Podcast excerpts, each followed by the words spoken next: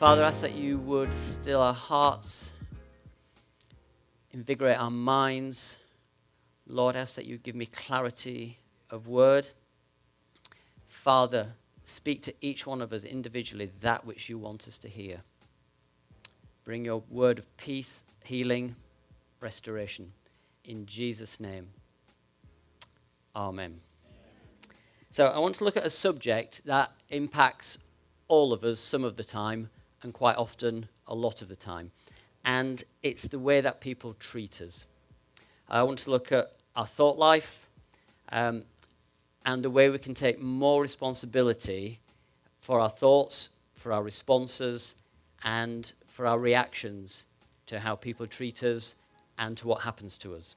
So, Paul writes in Romans, in Romans 12, 2, do not conform to the pattern of this world, but be transformed by the renewing of your mind.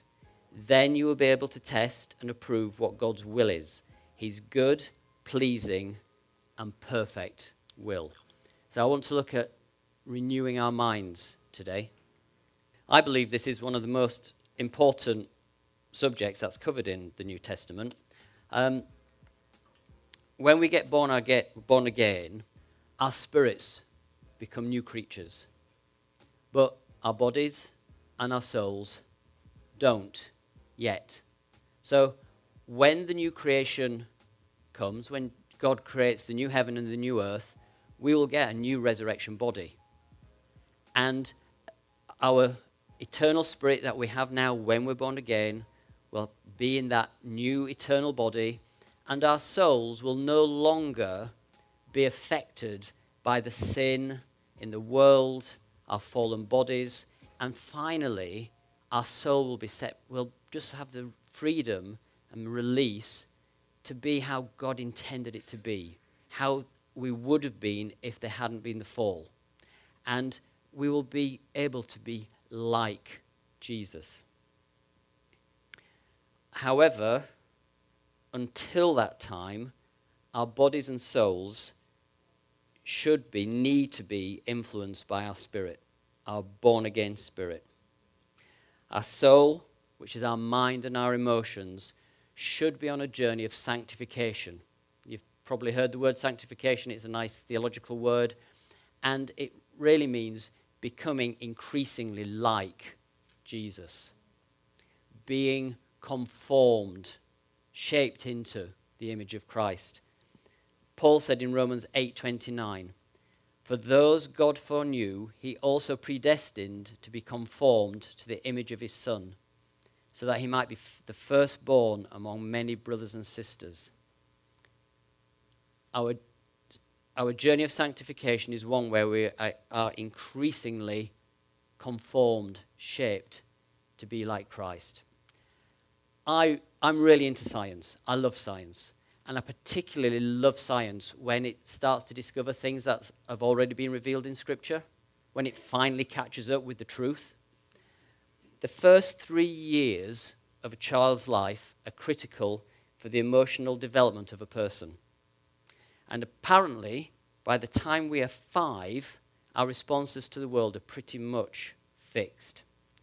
And it used to be thought that once something was fixed in our mind, that was it.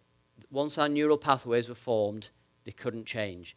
But science has now discovered something called neuroplasticity, where our brain is plastic, it can, it can be molded, it can be formed, it can be changed. And this is science catching up with Paul, because Paul said we could transform our minds. They're not fixed. The reason this is such an important subject in the New Testament is that whilst our spirits are born again, our soul is still in the same fallen state.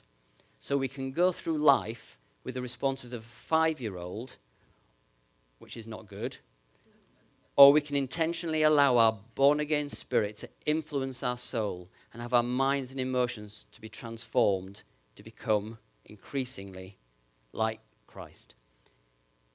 If we don't engage in that process, we will still get to heaven, but it could be a rough ride.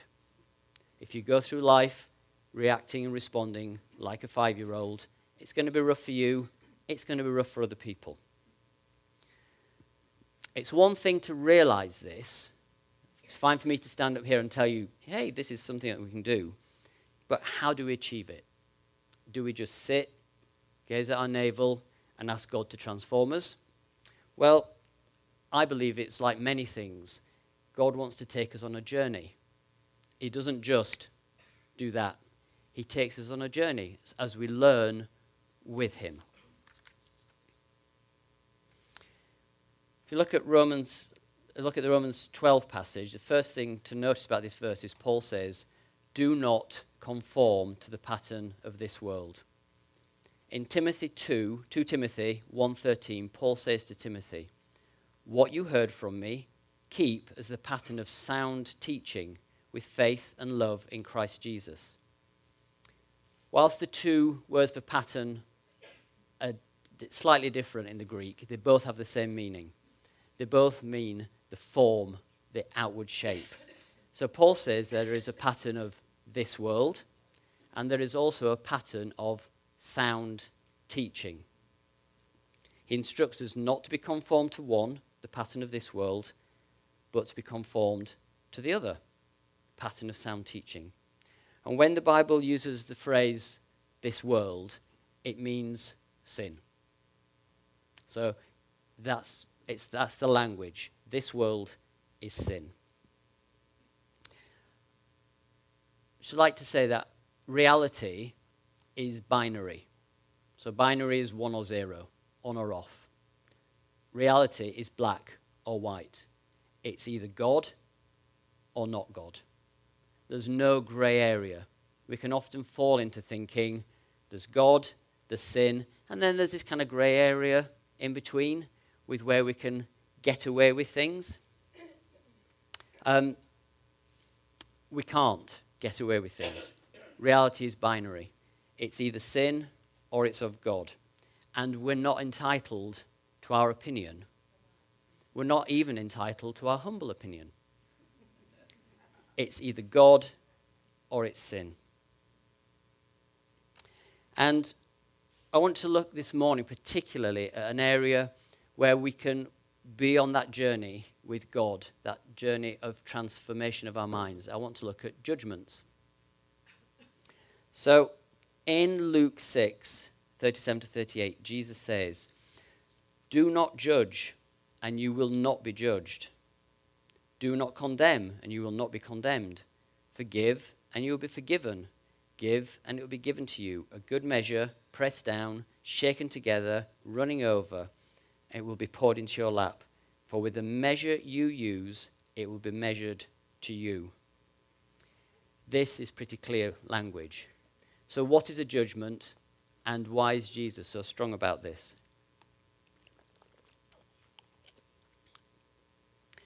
To understand, we need to go back to the Garden of Eden, where there was a tree of the knowledge of good and evil.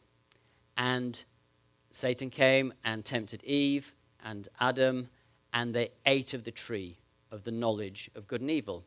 And Satan said, You will become like God. And we all know how that worked out. Not a good choice. Desiring wisdom in itself is not a bad thing. So, Solomon gave, uh, God gave Solomon a choice in a dream. You can have anything. And he chose wisdom. And God really commended him and said, I'll give you everything else as well because you chose wisdom. So, this, the desire for wisdom is not in itself a bad thing. And in, if you look through the Proverbs, there's lots of exhortations to seek wisdom. So, why was what Adam and Eve did so wrong? Well, they sought to get wisdom from a created object. In Proverbs, wisdom is personified. It's a, it's a she, it's a person. And um, actually, it, it's not a thing, it's a who. And whilst it's feminine, it's a feminine word in the Hebrew. Actually, when you read through, wisdom is Jesus. Because wisdom was there when creation was formed, and Jesus was with God when creation was formed. So It isn't a what, it isn't a thing, it's a who, and the who is Jesus. So the problem was Adam and Eve sought to get it from a thing, not from a person, not from God. Solomon sought to get it from God. He asked God, You give me wisdom. Adam and Eve went and took it, tried to take it. So in the garden, man was given the ability to know good and evil, but separated from the true source of wisdom, God. And boy, do we use it. We look at people and we think we know their motives. We think we know their intent, what's in their heart, and we make a pronouncement about it. And that is what a judgment is. However, Adam and Eve and us, we did not become like God. God is omniscient, omnipresent, omnipotent. He, he knows everything, He sees everything, He is everywhere, He is all powerful. We are not, in case you haven't noticed. Sorry, sometimes I have to state the uh, obvious. So, we do not see everything, so we don't know what goes on in a person's heart. This is why Scripture tells us not to judge. By judging, we're actually setting ourselves up as a God of our own personal world. We say, I know. But we don't because we don't really truly see. And the Bible's very clear that God is the only true judge, not us. So, because a judge is someone who can pronounce a penalty for a crime, and only God can do this. So, I want to look at the damage judging can cause us, and that is not even taking into account the fact that Jesus says the measure which we use will be used for us. So, when we stand in front of Jesus on the judgment day, the measure we have used is the one he will use to us. So, actually, we'd be really, really wise to use a generous, merciful, loving measure because then that is the measure that will be used for us. So it's quite a wise thing to do to listen to Scripture. So there are three things that we can fall into judging God, ourselves, and other people. And I want to look at the dangers of each of these, particularly around the subject of what happens to us in our lives, what we experience. So in Luke 17, 1 to 4, Jesus says, Things that cause people to stumble are bound to come, but woe to anyone through whom they come. It would be better for them to be thrown into the sea with a millstone tied around their neck than to cause one of these little ones to stumble. So watch yourselves. If your brother or sister sins against you, rebuke them. And if they repent, forgive them. Even if they sin against you seven times in a day and seven times come back to you saying, I repent, you must forgive them. The word stumble means to cause offense in Greek, in the Greek. Jesus also says in Matthew 6:34, "Therefore, do not worry about tomorrow, for tomorrow will worry about itself. Each day has enough trouble of its own." And in John 16:33, I have told you these things so that in me you may have peace. In this world you will have trouble. Jesus is clearly saying things that cause us offense are bound to come, and we will face troubles in this world. How we deal with these things can make or break our lives. If we have the mindset of, now I'm a Christian, nothing bad will happen to me, when something does, or when someone offends us, or things don't go to plan, then we must be careful not to judge God. The religious mind thinks that trouble comes only to those who deserve it. So, religion is something that Satan takes to interfere with relationship by making things rules. So, religion is rules. Re- what God wants is relationship. And Satan will always try and take rules to interfere with relationship. And that's, that's religion. So the religious mind think that trouble only comes to those who deserve it, those who have broken the rules. Not so. Jesus said trouble will come. If we think in a religious way, when trouble comes, we start asking, What did I do wrong? We can start looking for how to modify our behavior. This is just trying to manipulate God and starts to look more and more like witchcraft. Our behavior can become our lucky charm. If I behave the right way, things will go well for me. If we do judge God, we can find ourselves thinking, if God loved me, this wouldn't have happened. This can lead us to a conclusion of, God doesn't love me. And we start to feel rejected by God, and this causes us to draw back from Him right at the time when we need to be drawing closer to Him. When something's happened, we can get the disappointment, if we have a religious mindset, can cause us to draw back instead of going towards God. And we see this religious thinking in the disciples talking with Jesus in John 9 1 to 3. As he went along, he saw a man blind from birth. His disciples asked him, Rabbi, who sinned? This man or his parents that he was born blind? Neither this man nor his parents sinned, said Jesus. How we react to situations in our lives is our choice. Do we respond knowing the truth about God revealed by Jesus, or do we start to doubt his loving nature? Viktor Frankl was a Jew who lived through Auschwitz concentration camp. He wrote a book chronicling his horrific experiences there called Man's Search for Meaning. And he comments that when everything had been taken from him, he says, What alone remains is the last of human freedoms the ability to choose one's attitude in a given set of circumstances. I'll read that again. What alone remains is the last of human freedoms the ability to choose one's attitude in a given set of circumstances. The guards could strip him of everything, but they couldn't take away his freedom to choose his attitude in those circumstances. We can choose. Do we conform to the pattern of this world or the pattern of the gospel? Any perception or belief about God that is inconsistent with what Jesus showed us through his life and teaching must be rejected. Anything we cannot reconcile, we must leave alone. Paul says in 1 Corinthians 4 5, don't judge anything before it's time.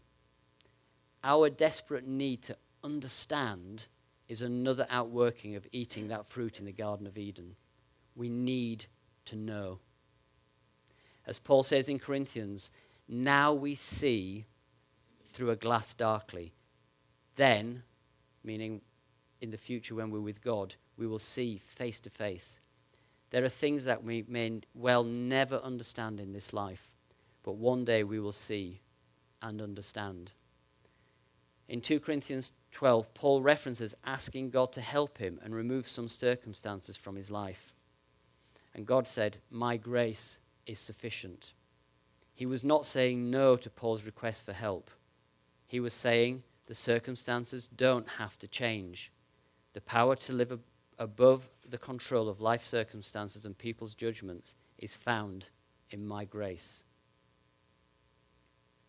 I fully understand that this can be difficult. Our walk with Jesus is not supposed to be just I, it's supposed to be we. Not I, we. If there are things that have happened to you that have led you to make judgments about God and His love for you, please talk to someone who can pray this through with you. Don't, you don't have to deal with this on your own. I know in this church you have people who are trained in Sozo. Maybe sign up and spend some time with someone who's had some training and help so they can pray through with you and help you be set free, help you have your mind transformed. It's not I, it's we. And this, this, can, this is something that is often very useful to have other people involved with. The second on my list is we can judge ourselves. Satan will always try to attack our identity. It was the first thing he did to Jesus. If you are the Son of God. We have to be careful not to buy into his lies and start to believe things about ourselves that are just not true. That is why we're, we're very clear in all the life churches. We are not sinners struggling to try and be good. We are saints who can fall and sin. But sinner is not who we are. We are saints. Any judgment we make about ourselves that is not consistent with what God, God says about us has to be addressed, or we will never be released to be who He created us to be. The response we choose to the circumstances in our life can have a massive impact on our thriving.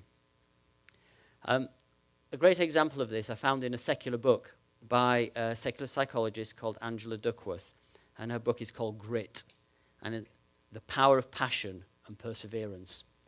And this is a quote from her book. Three bricklayers are asked, What are you doing? The first says, I am laying bricks. The second says, I am building a church. The third says, I am building the house of God. The first has a job, the second has a career, the third has a calling. Everyone has the same occupation, but their subjective experience of how they themselves viewed their work couldn't be more different. It is not that some have jobs and others careers and still others callings. Instead, what matters is whether the person doing the work believes that laying down the next brick is just something that has to be done, or instead something that will lead to further personal success or finally, work that connects the individual to something far greater than self. It means you can go from job to career to calling, all without changing your occupation. Have you judged yourself that you are merely laying bricks in whatever you are currently doing? Or are you building the house of God? That is your life. If we have our mind transformed and know the will of God in our lives, it will be so much easier to see where we are as part of the journey of the call of God in our lives.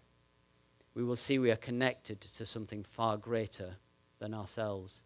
Remember, this is a secular book, but sh- she's discovered a truth, an eternal truth, a spiritual truth. The final area is judging others. And this is an area that can lead to great suffering in our lives suffering in our lives, judging other people. people. If something painful happens, it is often momentary.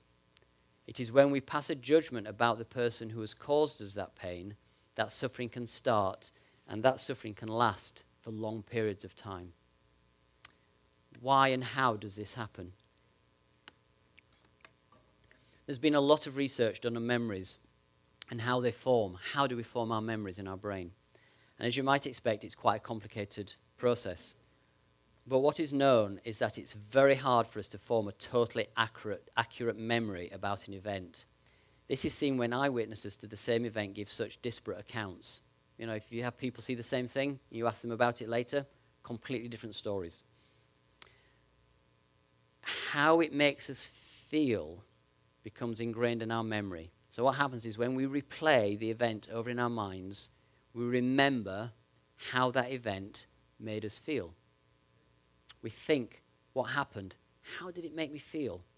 And that feel, how it made us feel becomes ingrained in our memory. The pain then gets locked into our memory. In fact, going forward, how it made us feel when we remembered it the first time becomes more important than what actually happened. Our interpretation becomes more important than the actual events. So, if we are judging a person's motives and ascribing intent to what they did to us, this becomes part of the mem- memory in an amplifying feedback mechanism. I recently read that sleep plays an important part in our memory formation. It actually helps decrease the emotional content of our memories. However, if we have formed a judgment about the motive and intent of someone who has caused us pain, all we are doing is constantly reinserting that emotional content back into our memories, and the pain stays real and immediate. We don't allow our memories to heal through the natural processes God decreed. If we're not able to if we are able to stop judging and stop playing the event over and over in our minds, then the pain can heal and we will avoid suffering. When we pass a judgment, we are deciding what the person's motive was for the pain they caused us. Why did they do it? So let me give you an example. My good friend John, I have warned him I'm using him as a subject. So, say John is walking down the street and he sees me walking towards him and he goes to say, Hi, Simon. And I just go sailing straight past him. You know, sometimes you're just walking through down the street and you see someone and they just, you know, didn't see, you know, ignored me. And John react, can react by thinking, Simon completely blanked me. I knew he didn't like me. And John walks on feeling completely rejected. And this plays on his mind. Why doesn't Simon like me? What have I done wrong? The next time he sees me in church, he subconsciously doesn't want to be rejected again. So he avoids me, or even thinks, I'll show him. And when I go to greet him, he walks straight on by. This can be how relationships break down. What John didn't know was I was walking towards the sun and I was dazzled, and also I was deep in thought preparing my talk for this morning, playing it through my mind. I was engrossed. I just didn't see him. So the godly response for John would be one of two things. He either gives me the benefit of the doubt, or he does what it says in the Bible, as we saw earlier in Luke 17. If your brother or sister sins against you, rebuke them, and if they repent, forgive them. We are told to rebuke our offender. Now, rebuke, we have to understand what the Bible means by rebuke. And rebuke comes from two Greek words the word upon, and a word that means to fix a value or to honor. And it means to make a person aware of the value of their actions. This is what you have this is what you have done, and this is how it has affected me. Make a person aware of the value of their actions. So John can come to me and say he was really hurt when I ignored him. And I can then apologize and explain, I just didn't see him. Then everything is cleared up and relationship is preserved. In a situation like this, you have, of course, got to be open to the fact that you might just be oversensitive. And the responsibility to, pre- to preserve relationship goes both ways. But say in another situation, I was genuinely spiteful to John. Then what? The same applies. He needs to come to me and explain that he was hurt by my behavior. I then have a chance to repent. Many times in life, people are just unaware of the effect of their behavior. I might just not realize the way I was behaving, the impact it was having on John. We think that people are doing something to us or because of us. This just isn't the case. They are so self absorbed that we are just collateral damage as they move through life. Our goal should be to bring the offender to repentance. The goal cannot be punishment. If they reply, I didn't know, they get the chance to be more sensitive in their behavior. True healing happens when everyone benefits from the event. When a person offends us, we can take it as an opportunity to experience the grace of God. We can grow in love and mercy. In fact, our sharing how they hurt us might be the wake up call they need to actually start dealing with their behavior. We can be the victim of the pain and hurt in someone's life. We are just the unintended victim in their drive by emotional shooting. The pain in their life, they're just like, and we get in the way. It wasn't aimed at us, they weren't intending to hurt us. We're just the victim of. The hard thing for us to, to realize is that we're not that important to most people. They're not actually paying that much attention to us, it's all about them. Um, when I was a teenager, I was terribly self conscious.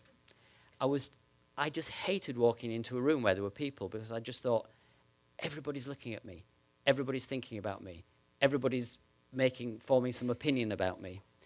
And however, I, as I got slightly older, I realized that actually, no one's even noticing me. You, no one's paying any attention to me. And actually, if you want people to pay attention to you, you've got to make quite an effort. Um, top tip people are so uh, self absorbed. If you're at a party or a gathering and you're talking to someone, ask them about themselves. Get them to talk about themselves. And at the end, they'll go away thinking, wow, he's really interesting. you haven't told them anything about yourself. They've just talked about themselves, which is their favorite subject. And they think you're, they will go away thinking you're really interesting. That's just a top tip. So, anyway, back to John and my slightly tempestuous relationship. What if I continually behave spitefully towards John, despite his repeated sharing of how it hurts him? He shouldn't make a judgment that I'm a spiteful person, but he can see the fruit of my life and make a choice to put a boundary up to avoid putting himself back in the position where I mistreat him. This is wisdom. For him to say, Simon is a spiteful person, is to pronounce a judgment on my character. To say to himself, Simon keeps on hurting me, so I, I will avoid him, is wisdom. We must be careful not to fall into the thought process. If I can see the offender pay the price for his crime, I will find closure. For some reason, we believe that the suffering of another individual will somehow stop our pain and suffering. But it never works that way. No matter how great the price the offender pays, it has no bearing on the pain of the offended person. Any statement of you are lazy, always late, forgetful, is, is a judgment. We're saying something about their character, not just commenting on something they have done. Identifying what someone did is not a judgment, it's merely an observation. It is when we assume to know why someone did what he did that we have entered into a judgment. Something is really important to realize is it is not the intensity of the pain you feel in a situation, but the significance you attach to what happened that determines how powerful the effect it can have on your life. So it's not the intensity, it's the significance that we attach to it that will affect us. One person could have an extremely intense experience with very few destructive results, while another could go through an apparently harmless experience, and because of the significance attached to it, it can have devastating results. The attitude we take to the pain in our lives can have massive impacts, not just on our emotions, but on our bodies and our health. Last year, I was very fortunate to um, be at a conference, and I heard a talk by a lady called Elizabeth Blackburn, who won the Nobel Prize for her work on something called telomeres.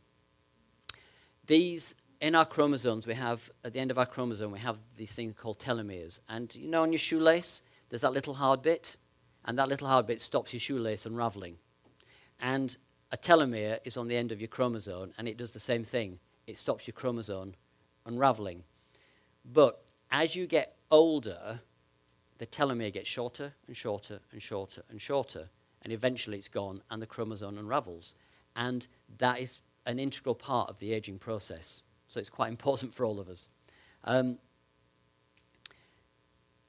Elizabeth Blackburn was talking about her, her current research into the environmental effects on our telomeres. So, what we experience, what impact does that have on how these telomeres shorten?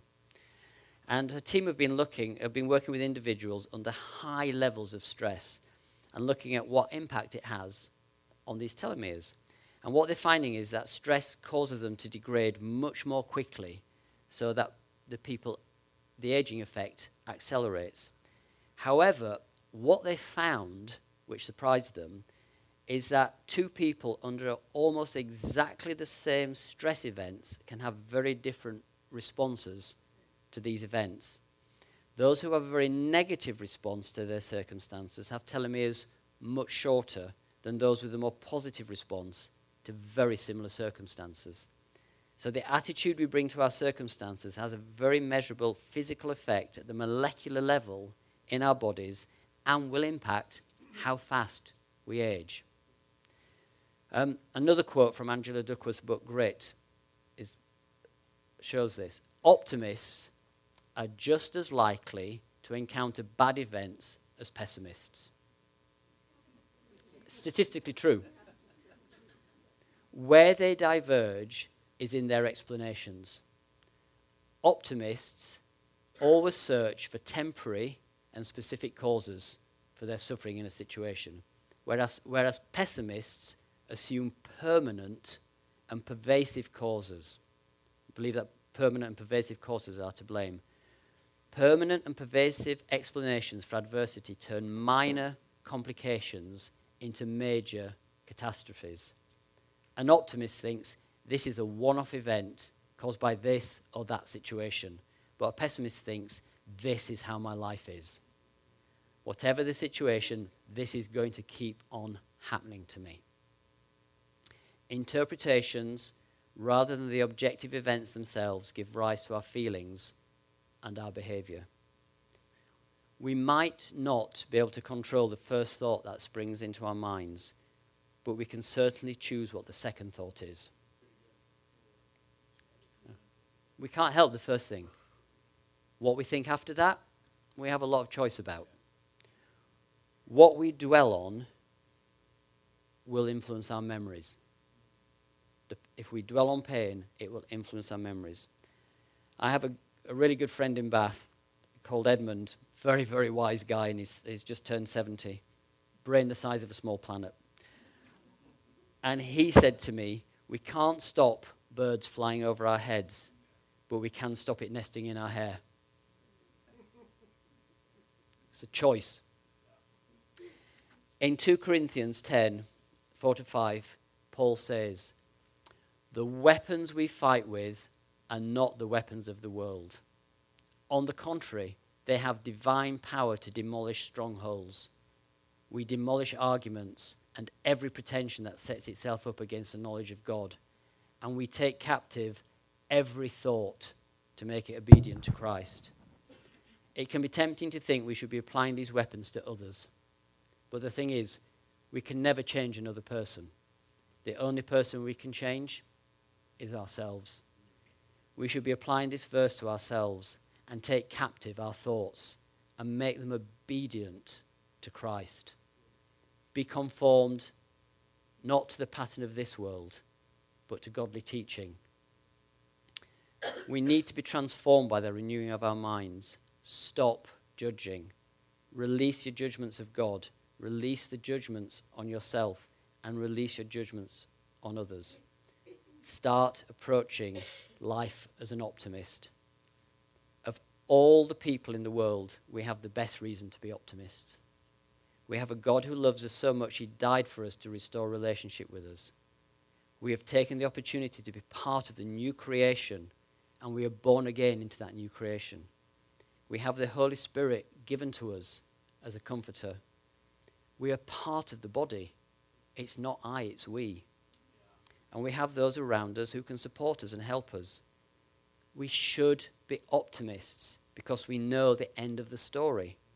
Whatever happens and whatever we experience, we know in the end the Lamb wins. Father, I ask that you would take the words I've spoken and make them live in people's hearts to meet their need that you know they need. Father, I ask that you would cause these words to be practical, of use to them.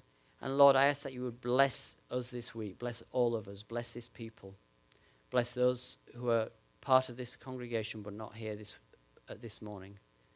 Lord, keep us, strengthen us, bless us, cause your light to shine upon us. And Lord, give us your peace and give us your grace.